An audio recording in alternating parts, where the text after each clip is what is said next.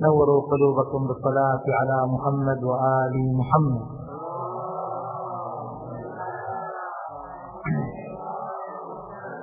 الثانية يرحمكم الله. اللهم صل على بتعجيل فرج سيدنا ومولانا صاحب العصر والزمان الثالث بأعلى أصواته.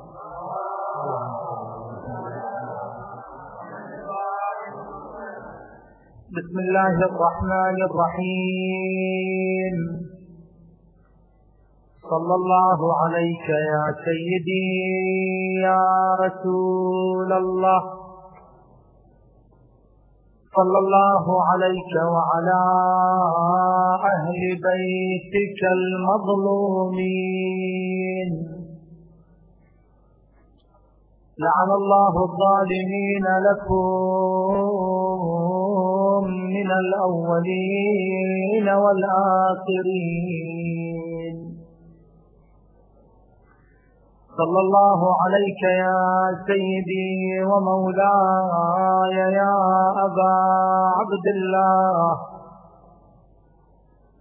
وعلى المستشهدين بين يديك. يا رحمة الله الواسعة. ويا باب نجاة الأمة. يا ليتنا كنا معكم سادتي. فنفوز فوزا عظيما. روي عن الإمام الصادق صلوات الله وسلامه عليه أنه قال للقائم خمس علامات. ظهور السفيان واليمان والصيحة في السماء وقتل النفس الزكية وخسف في البيداء.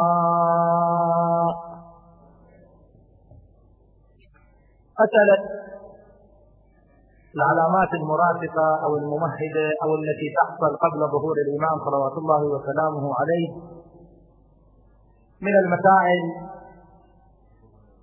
التي وإن كان يغلب عليها الطابع القصصي إذا صح التعبير وإن كانت هي من جملة الأمور الغيبية إلا أن ذكر هذه الأمور ليس من باب الشرف الفكري وليس من باب الاستئناس هذا الموضوع يفتح أمام الفكر جملة من المسائل المهمة التي ستتضح إن شاء الله خلال البحث. أول مسألة في أن هذه القضية ليست من مخترعات أتباع مذهب أهل البيت كما يحاول البعض أن يصور. ليس الإمامية أتباع أهل البيت صلوات الله وسلامه عليهم. من اخترع هذه القضية أو جاء بهذه القضية. وإنما هذه القضية تحتل مركزا مهما عند كل المسلمين. ولعلي بينت فيما مضى كثير من موارد الاتفاق فيما بيننا وبين إخوتنا. وهذه طبعا مسألة جدا مهمة.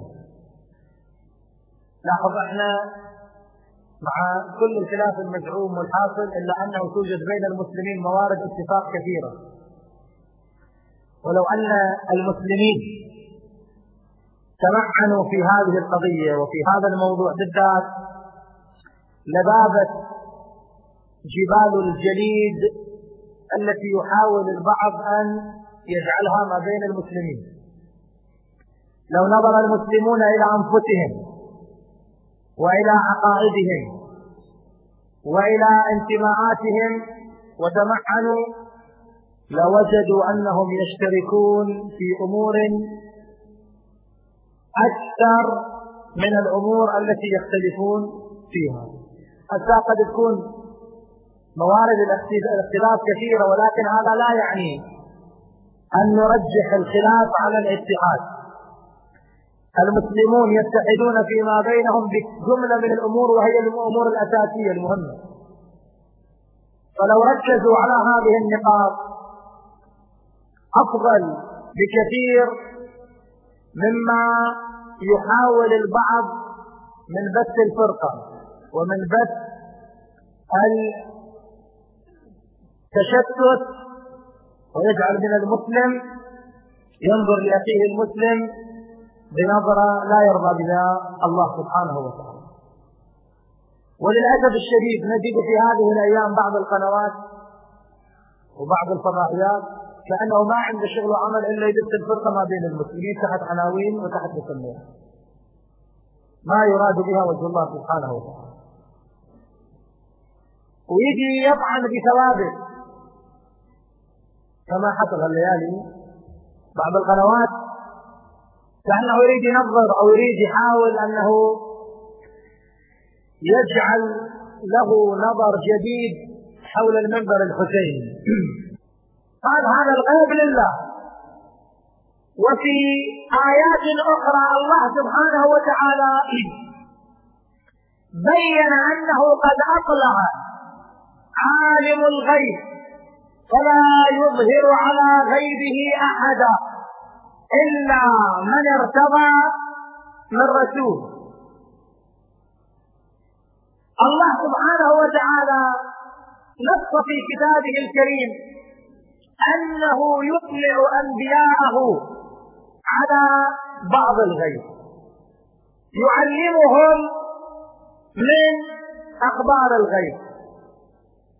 آيات كثيرة في القرآن الكريم تقول للنبي صلى الله عليه وآله وسلم أن هذه الأخبار أخبار غيبية ونحن نطلعك عليها. تلك من أنباء الغيب. نوحيها إليك كثير من الآيات تتحدث عن هذا المعنى.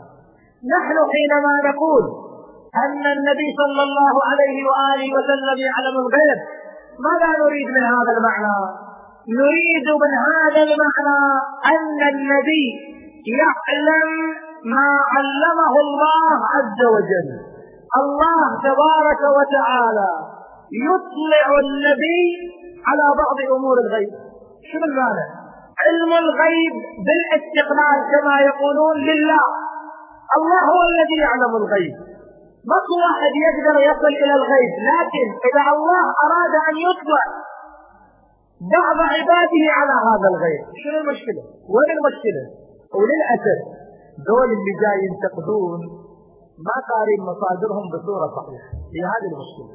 لأنه لما تفتح صحيح البخاري تجد الصحابي الجليل حذيفة بن اليمان يقول أخبرني رسول الله صلى الله عليه وآله وسلم بما هو كائن وبما بما يكون وبما هو كائن إلى يوم القيامة. هذه رواية صحيحة وفي صحيح البخاري. يقول الذي أخبرني بما يكون وبما هو كائن إلى يوم القيامة. طيب هذا الإخبار غيب ولا مو غيب؟ زي يتحدث عن المستقبل. هذا غيب بعد رواية أخرى في صحيح البخاري عن آه، أبي زيد واحد من الصحابة عمرو بن عقبة. عمرو بن عقبة يقول النبي صلى الله عليه وآله وسلم صلى بنا صلاة الظهر ثم صعد على المنبر فخطب فينا خطبة ثم نزل فصلى العصر. وبعد الصلاة صعد على المنبر مرة ثانية. وأكمل تلك الخطبة. ثم صار وقت المغرب. نزل صلى صلاة المغرب. هكذا يروى في صحيح البخاري. صلى صلاة المغرب. وبعد صلاة المغرب أكمل الخطبة. إلى أن صار وقت العشاء. صلى صلاة العشاء. فما من شيء هو كائن إلى يوم القيامة إلا وأخبرنا به. فأحفظنا فأعلمنا أحفظنا. أكثر واحد بينا عنده علم في الموضوع هو أكثر واحد عنده قابلية على الحفظ فهذه القضية واضحة.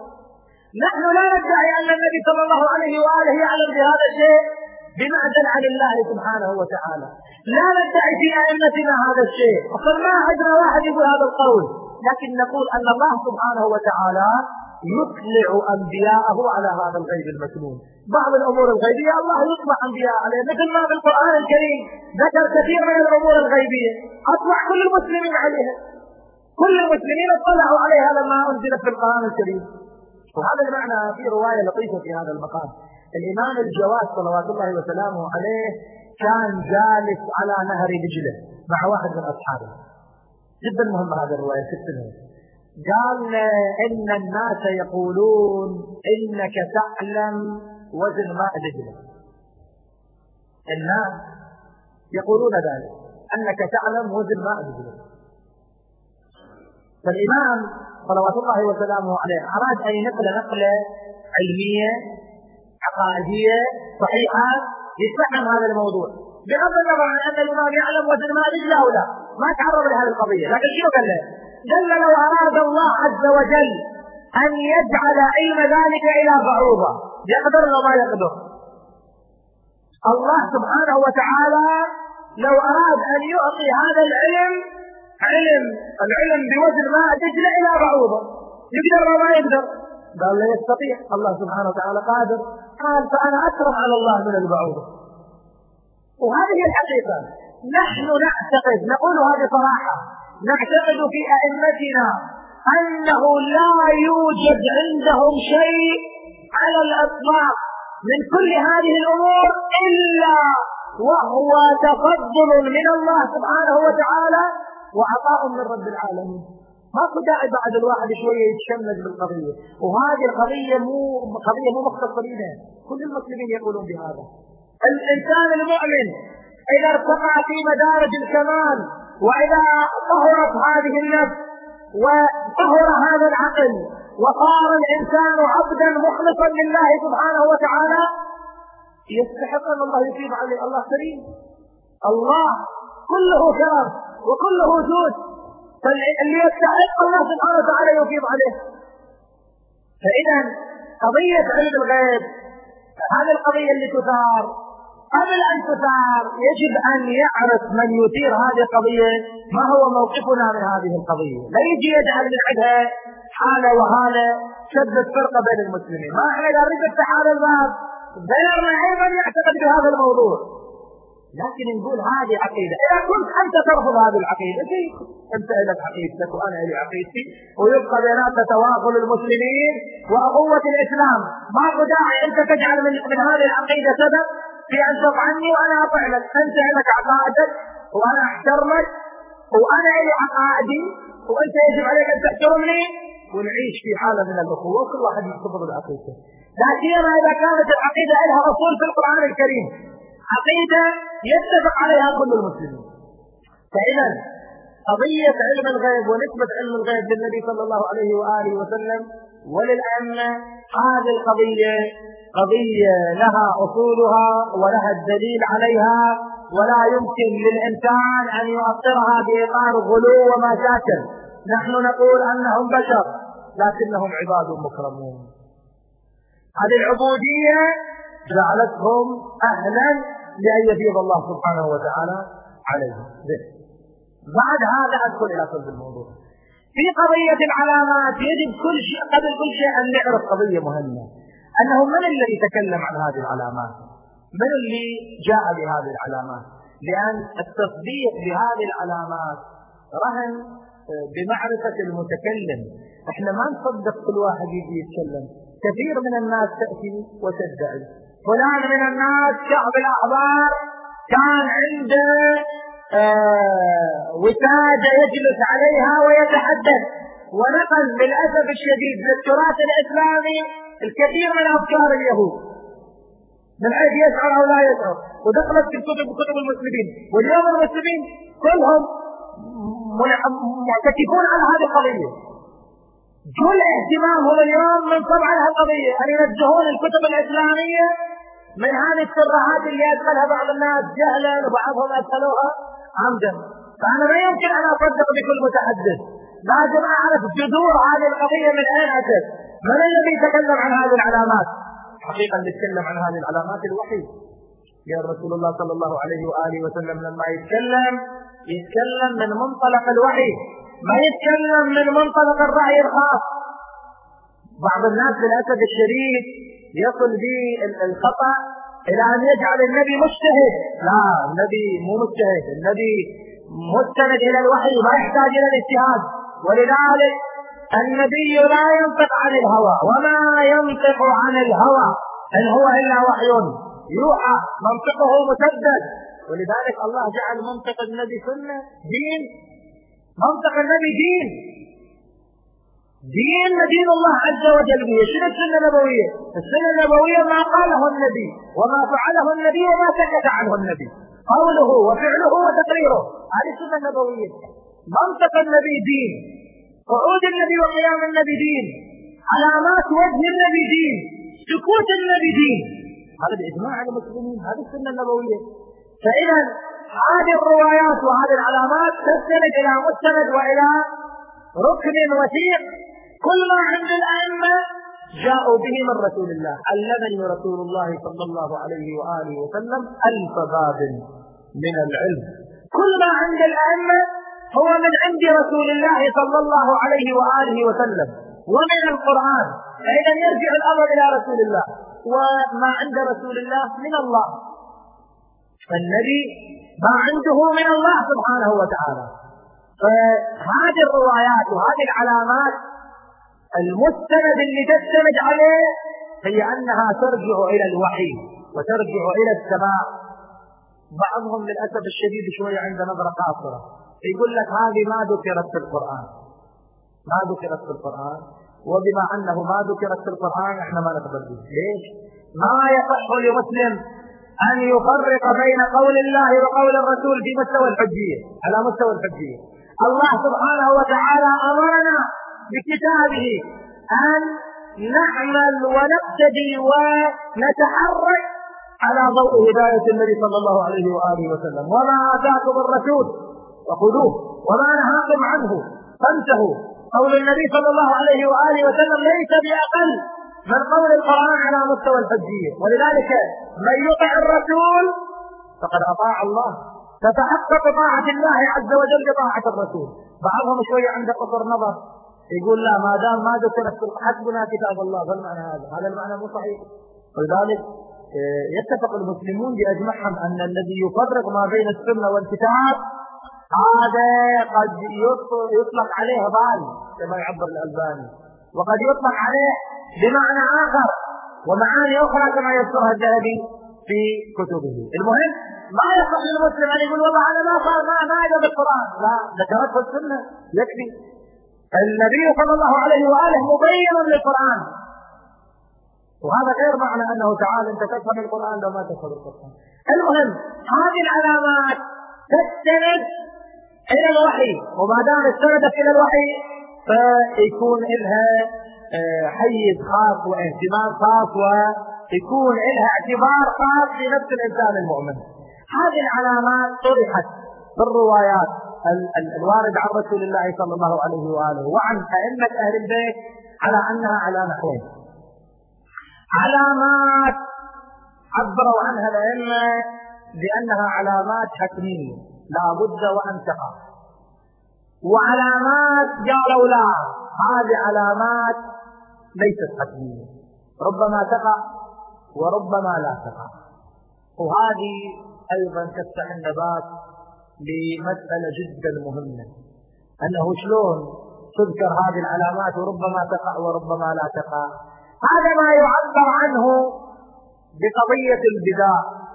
وهذه أيضا واحدة من المسائل اللي كثر الكلام فيها. قضية البدع يمكن أن نختصرها ونختزلها بمعنى واضح بسيط أنه ندخل في التكوين. الله سبحانه وتعالى يقدر بعض الأمور بشرط يجعل هذا التقدير مشروط. أنه مثلا فلان يموت في اليوم الفلاني بشرط أن لا يتصدق إذا تصدق لا. يدفع عنه الموت إلى وقت آخر. وهذا المعنى يقف لكل المسلمين للأسف يعني يعني ماكو داعي واحد يجعلها آه، معركة ويجعلها قضية. لا كل المسلمين. كل المسلمين يقولون أن الإنسان إذا وصل رحمه الله يطيل في عمره. طيب يعني شنو؟ يعني كان عمره مقدر في وقت وصار إطالة على هذا العمر. إذا قطع رحمه الله شنو؟ يقصر عمره. يعني تغير وقت الموت. الأعمال والأقدار الأقدار مرتبطة بالأعمال. الأقدار اللي الله سبحانه وتعالى يقدرها على الإنسان جملة من عندها مرتبط بالأعمال. شلون؟ ولو أن أهل القرى آمنوا واتقوا لفتحنا عليهم بركات من السماء والأرض. ولكن كذبوا فأخذناهم بما كانوا يكتبون يعني إذا اتقوا شنو راح يصير رد الفعل؟ شنو الحكم اللي راح يصاب؟ شنو التقدير اللي راح يصاب على على التقوى؟ أنه بركات تنزل من السماء والأرض، لكن إذا كذبوا لا بعد ما تنزل البركات تنزل النقمات زين؟ فإذا هذه القضية بعض الأمور مشروطة بشرائط معينة ولذلك قد تقع وقد لا تقع مرتهنه بشروطها إذا تحققت الشروط فهذه تقع وتحصل وتراها الناس. فإذا ما تحققت الشروط لا هذه ما تقع. وهذا أمر هو هذا معنى البداء اللي إحنا نذهب إليه، لكن البعض للاسف قلت لك ما يتقي الله سبحانه وتعالى. في كتب يروي أن أن الله سبحانه وتعالى بدا له في ثلاثة. هكذا هذه العبارة. بدا له في ثلاثة. أن يختبرهم أن يمتحنهم كما يروي البخاري.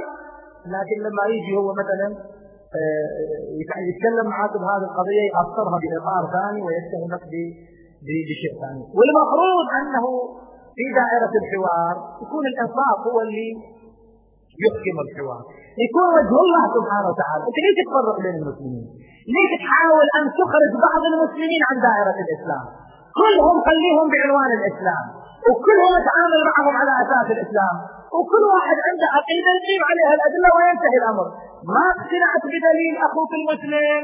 حب خير على غير. ما هو إشكال ابقى أنت على عقيدتك. لكن لا تقدح بإسلامه. لا يكون هذا مبرر أن تضرب أخوك المسلم.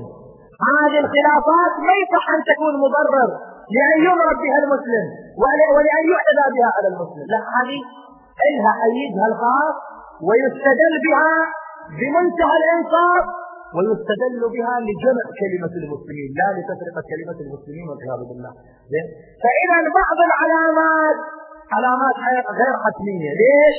لأنها مشروطة بشروط معينة. متى ما تحققت هذه الشروط تحققت هذه العلامات. وهذه قد تتجاوز المئتين أو الثلاثمائة علامة. من قبيل بعض الروايات تقول نار تظهر في المشرق من قبيل بعض الروايات أن تتكلم عن الموت الأحمر عن الموت الأبيض.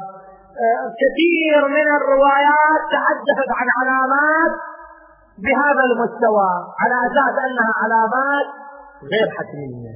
وهذا قلت لك يطول الكلام. بها العلامات الحتمية أيضا هنالك بعض الاختلاف اليسير في عددها إلا أنني ارتأيت أن أقف عند المجمع على حتميته أكو بعض العلامات الأخرى مثل قضية آه، انكساف الشمس كسوف الشمس في أول شهر رمضان وخسوف آه، القمر في آخر الشهر أو في نصف في وسط الشهر. هل معنى هذا؟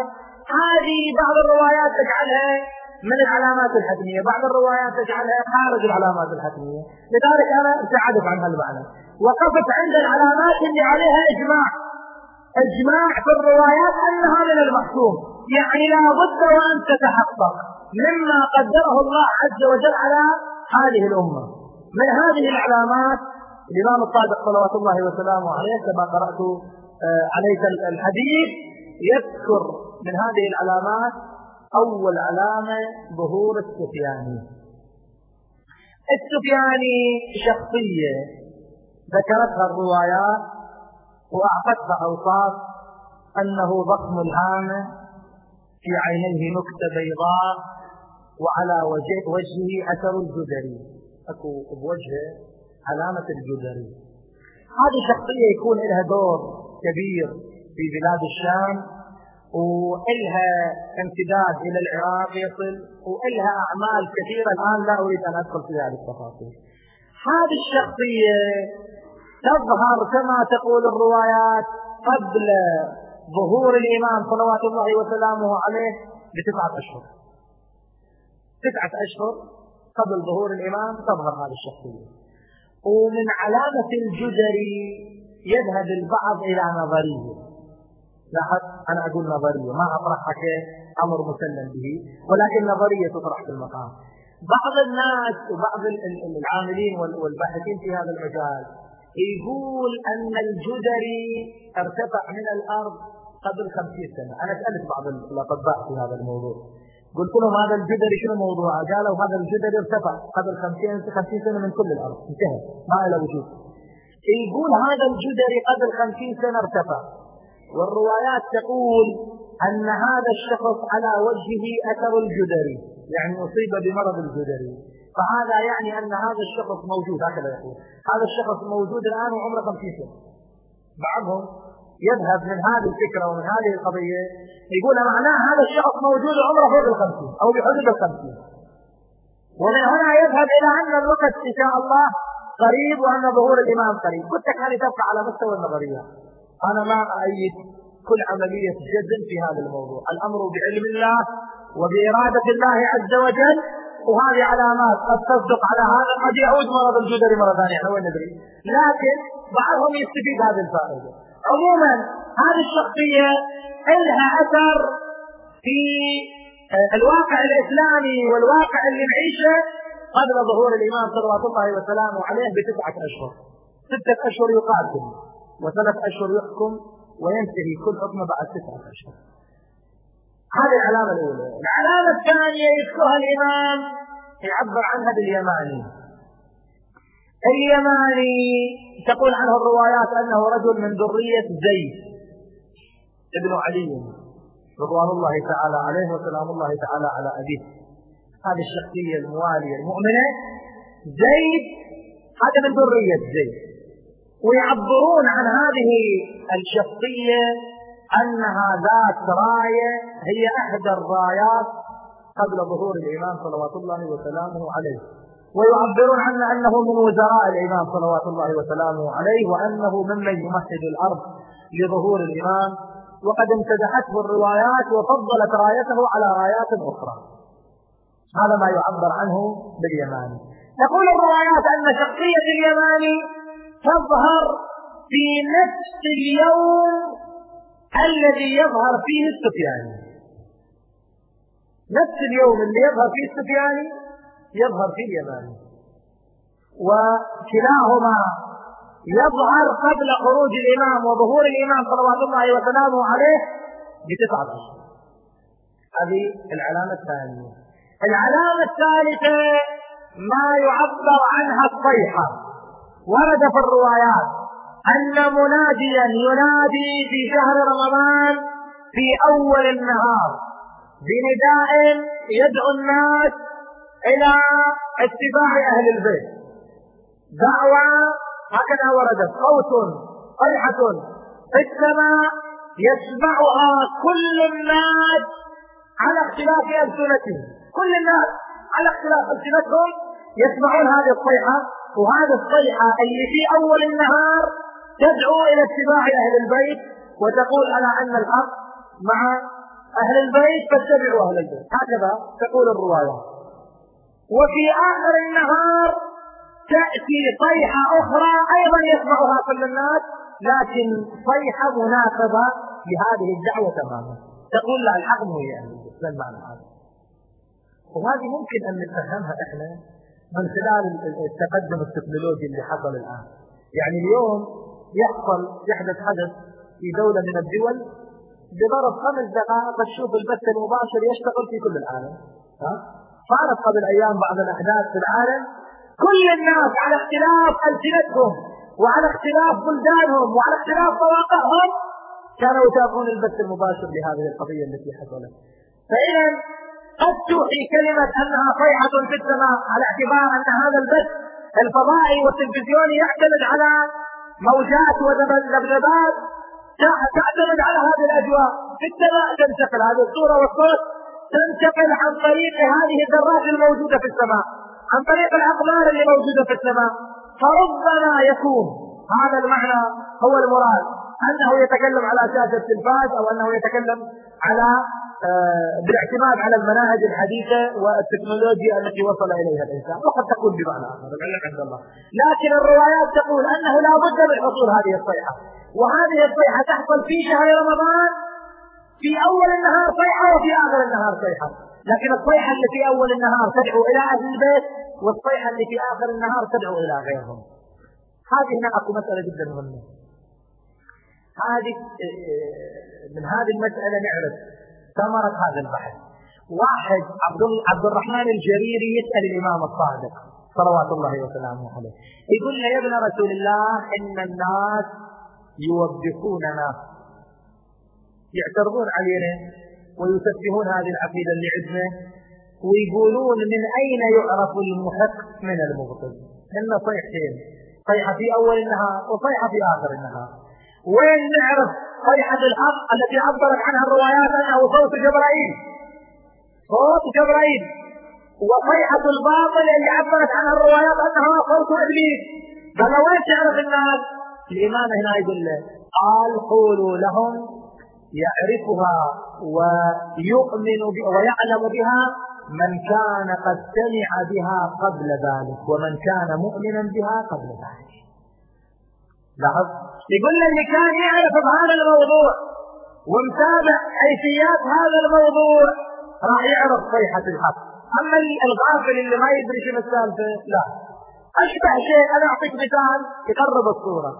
الناس اللي كانت قبل الإسلام اللي كانت تنتظر ظهور النبي صلى الله عليه وآله الذي ذكره عيسى وذكره موسى في التوراة والإنجيل. هذول كانوا يترقبون.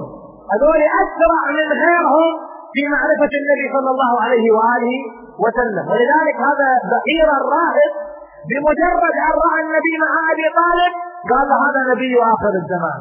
ليش؟ لأن كان مهتم بذاك التراث. وكان مهتم بهذه القضية وكان كل وجوده على هذه القضية وعلامات ظاهرة أمامه. لا يرى في الوجود ذاك الواقع اللي هو فيه وعاش بذاك الواقع عاش على أمل أن يرى هذه الشخصية؟ فكان ظهور هذه الشخصية أمامه آه، أسرع أو كان هو أسرع من غيره بالتعرف على هذه الشخصية. كذلك اللي يعيش أمل وحقيقة والإعتقاد بظهور الإمام واللي يعرف هذه الحيثيات هذا البحث من هنا تكمن أهميته. أن الإنسان اللي يعرف هذه الحيثيات راح يعرف أن الصيحة الأولى لأنه قد أخبره الأئمة وأخبره أهل الحق أن هذه الصيحة الأولى هي صيحة الحق والصيحة الثانية ليست صيحة للحق. فمن هنا نعرف أهمية هذا البحث. هذه العلامة الثالثة. العلامة الرابعة تقول أنه يحصل خسف في البيداء. وهذه أيضا فيها قاعدة هذه العلامة ذكرها مسلم في صحيحه. هذه العلامة ذكرها مسلم في صحيح مسلم. برواية عن أم سلمة رضوان الله تعالى عليها عن رسول الله صلى الله عليه وآله. هل قلت لك هذه الروايات مو إحنا فيها فقط؟ هذا شاهدي. يقول النبي صلى الله عليه وآله يعود عائد في البيت فيبعث إليه بعث. حتى إذا كانوا في بيداء خسف بهم بتلك البيداء. وهذا اللي إحنا نقوله. الإمام المهدي صلوات الله وسلامه عليه كما تقول الروايات يظهر ويخرج ويبايع ما بين الركن والمقام. يصل الخبر إلى السفياني فيرسل جيش إلى الإمام فيخسف بهذا الجيش في البيضاء. الروايات تقول ما ينجو من هذا الجيش إلا رجلان واحد اسمه بشير وواحد نذير. واحد يرجع إلى الشام اللي يخرج من عند الجيش وواحد يأتي إلى جهة الإمام المهدي صلوات الله وسلامه عليه. هذا المعنى مع الاتفاق كما أخبرتك. هذا الخسف في البيداء العلامة الخامسة قتل النفس الزكية.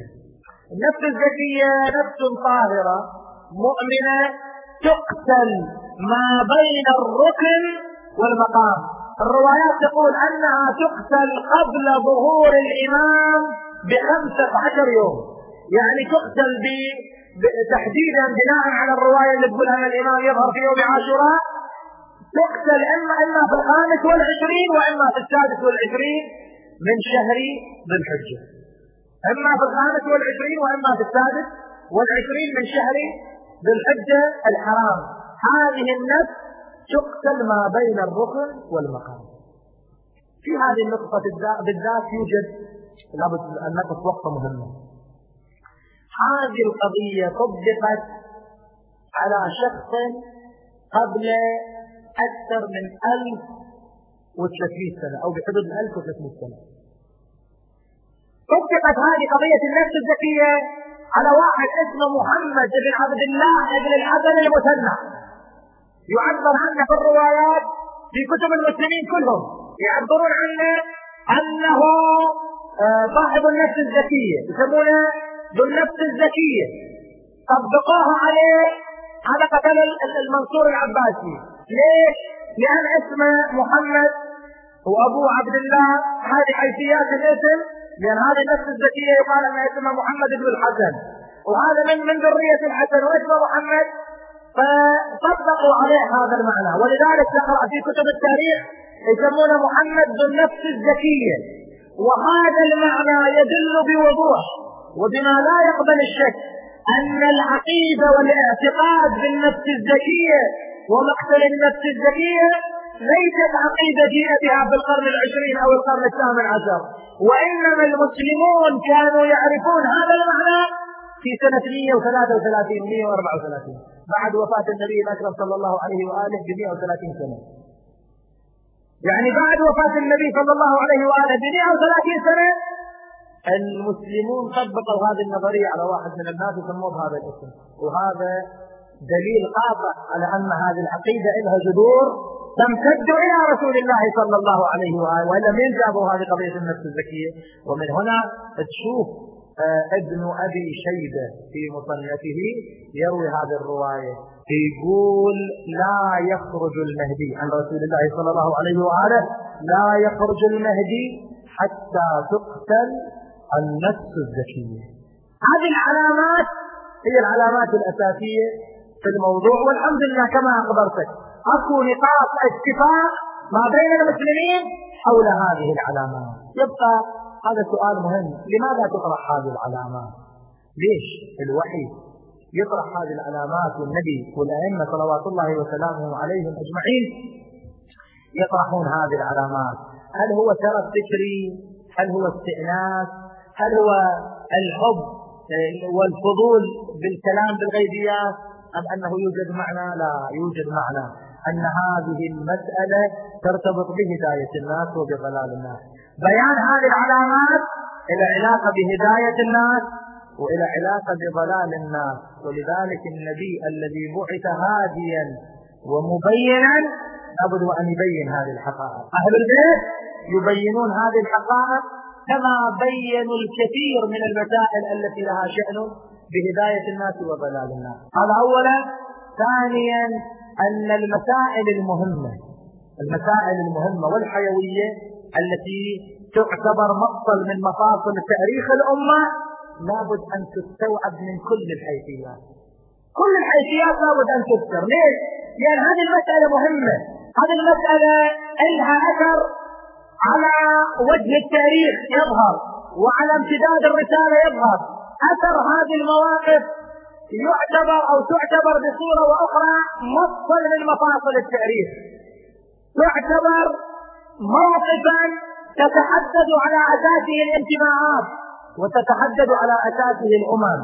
قضية مهمة مثل هذه لابد أن يكون هنالك إحاطة بجميع الحيثيات التي تتعلق بها. وهذا مو بس بقضية المهدي سلام الله تعالى عليه. كل القضايا المهمة والمصيرية في حياة الأمة شوف النبي صلى الله عليه وآله وأهل البيت أولوها الاهتمام. ليش؟ لأن هذه لها علاقة تذكر بهداية الله. وواحدة من هذه المسائل المهمة هي قضية أبي عبد الله الحسين. لاحظ لو تقرأ التاريخ شوف تركيز عند النبي صلى الله عليه وآله وعند الأئمة حول هذه القضية. ليش؟ لأن قضية مهمة قضية لها أثر. قضية ستؤدي إلى تكون أمم أخرى بعد حصولها. ستغير وجه التاريخ. ولذلك النبي صلى الله عليه وآله يهتم بهذا الموضوع. وشلون يهتم اهتمام في يوم من الأيام يخرج النبي صلى الله عليه وآله وسلم وهو يحمل الحسين ودموعه تجري. التقوا بي مجموعة من الصحابة. قالوا له يا رسول الله لا أبكى الله لك عينا. لماذا تبكي؟ قال هذا جبريل كان عندي آنفا يخبرني بأن ولدي هذا سيقتل في أرض شرب وبلاء وقد أتاني بشيء من تربته فبكيت لهذا. يقول الصحابة لما سمعوا هذا الكلام بكوا بأجمعهم. هذا أول مجلس ينصب على أبي عبد الله الحسين. الخطيب فيه رسول الله صلى الله عليه وآله والمستمع فيه صحابة النبي صلى الله عليه وآله. يقول لهم أبكاني هذا الموقف. ها أمير المؤمنين صلوات الله وسلامه عليه كما تنقل الروايات. وهو راجع وهو راجع من قسين راجع من قسين ابن عباس يقول مررنا بنينوى. وإذا بي أرى عليا قد انعزل عن الجيش وانفرد عن الجيش. سار لوحده مشى لوحده. يقول أنا تبعت علي بن أبي طالب. أشوف وين راح؟ ذهب إلى أن وصل إلى مساحة من الأرض نزل من على ظهر جواده وأخذ يقوم ويقعد. كل شوية يجلس في مكان يأخذ التراب يشمه ودموعه تجري ويقوم من ذلك المكان ويذهب إلى مكان آخر. يأخذ تراب يضعه على عينه يقبله يشمه يبكي. فعل هذا مرارا وتكرارا وأنا أنظر إليه. قلت يا أمير المؤمنين ما الخبر؟ لماذا تصنع هذا الصنيع؟ ما الخبر؟ ما الذي سيجري؟ قال يا ابن عباس ها هنا مناخ ركابهم. ها هنا محط رحالهم. ها هنا تقتل رجالهم. ها هنا تذبح أطفالهم. ها هنا تتبى نساؤهم. قلت من هم سيدي؟ قال فتية من آل محمد. يقتلون بهذه الأرض يدخلون الجنة بغير حساب. يقول ثم نادى أمير المؤمنين بأعلى صوته. بني أبا عبد الله صبرا. بني أبا عبد الله صبرا فلقد لاقى أبوك منهم أكثر مما تلاقي. شلون رسالة يوجهها علي بن أبي طالب إلى أبي عبد الله الحسين اللي كان مصداق الصبر تجسد الصبر في شخص أبي عبد الله. أهل لهذه الرسالة الحسين. بني أبا عبد الله صبرا وفعلا الحسين صبر صبر تعجبت لصبره ملائكة السماء. صبر ذلك الصبر وكان يوصي عياله ويوصي نساءه بهذا الصبر. أخي أخي الله الله في دمي. زينب هذه الدماء ستكون أمانة في رقبتك. كل دمائي وكل جهودي وكل عطائي سيكون رهن بيدك يا زينب. إن تماسكت وصبرت فستنتصر دعوتي وسيصل صوتي إلى الناس. إن تضعضعت وتخليت عن الصبر ضاعت كل دمائي هباء وهدرا. لذلك كان طالما يكرر عليها بهذه الوصية أخي صبرا صبرا تعزي بعزاء الله سبحانه وتعالى. وفعلا كانت أهلا لهذه الوصية وكانت مصداقا لما آه، أراده الحسين صلوات الله وسلامه عليه. اللي تعبر عنها الشاعر يقول له يا قلب زينب كم قاسيت من محن؟ فيك الرزايا وكل الصبر قد جمع. يكفيك فخرا قلوب الناس كلهم. تقطرت للذي لاقيته جزعة. لو كان ما فيك من صبر ومن محن في أقوى جبال الأرض لانصدعا شلون بينت؟ شلون أظهرت الصبر أظهرته بأجلى صوره. شبث بن ربعي يقف إلى جانب عمر بن سعد بعد سقوط أبي عبد الله على ساحة الصف يقول له يا ابن سعد لقد أتيت أمرا ما أتى به أحد قبلك قال ماذا؟ وماذا؟ قال لقد أخرجت المخدر من خدرها. أنت خرجت امرأة مخدرة ما استطاع أحد قبلك أن يخرجها. قال ماذا تعني؟ قال انظر إلى تلك التي خرجت من مخيمها. قال ومن هذه؟ قال هذه مخدرة علي بن أبي طالب. هذه زينب بنت علي بن أبي طالب. هذه ما استطاع أحد قبلك أن يخرجها من مكان قدرها لكن أنت استطعت يا ابن سعد. لما سمع بذلك أمر الجيش أن ينفرجوا لها سماطيه. قال افتحوا لها الطريق دعوها تذهب إلى حيث تشاء. لكن شلون مشت زينب وبأي طريقة تحركت؟ يقول المؤرخون كانت تمشي كمشية علي بن أبي طالب. كانت تمشي كمشية أبيها بكل صمود بكل صبر بكل شعور بالمسؤولية وبكل إعلان للنصر المبين. مشت بكل ثقة إلى جسد أخيها أبي عبد الله. والجيش ينظر إليها. وهي تقترب شيئا فشيئا إلى ذلك الجسد. بقت خطوات بينها وبين الحسين لكنها انحرفت إلى جهة المسرع غيرت الطريق.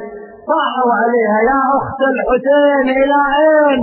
أو ما تبصرين هذا الحسين أمامك إلى أين؟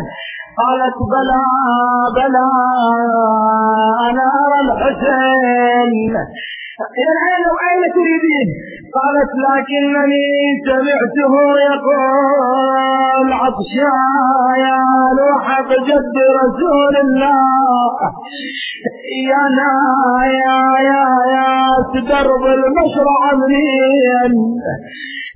يا نا يا تدرب المشرع منين؟ يا يا عطشان خي يا مسلمين. اي والله أنا قصدي أجيب الماء يا يا يا يا الحسين نادت فقطعت القلوب بشجوها. لكنما التظم البيايا الفريدا إن كان عيني يا حسين أخي يا أملي وعيد جمالي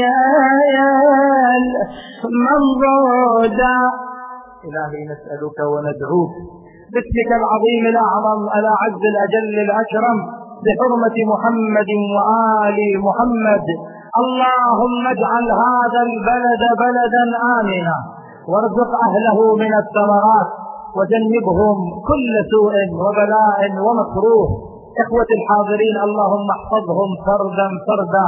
تقضي حوائجهم تقبل أعمالهم شافي مرضاهم وإلى أمواتهم وأمواتنا وموتى المؤمنين جميعا. لا سيما موتى المؤسسين والباذلين والقائمين على هذه الخدمة. رحم الله من أهدى ثواب الفاتحة. تسبقها الصلاة على محمد وآل محمد.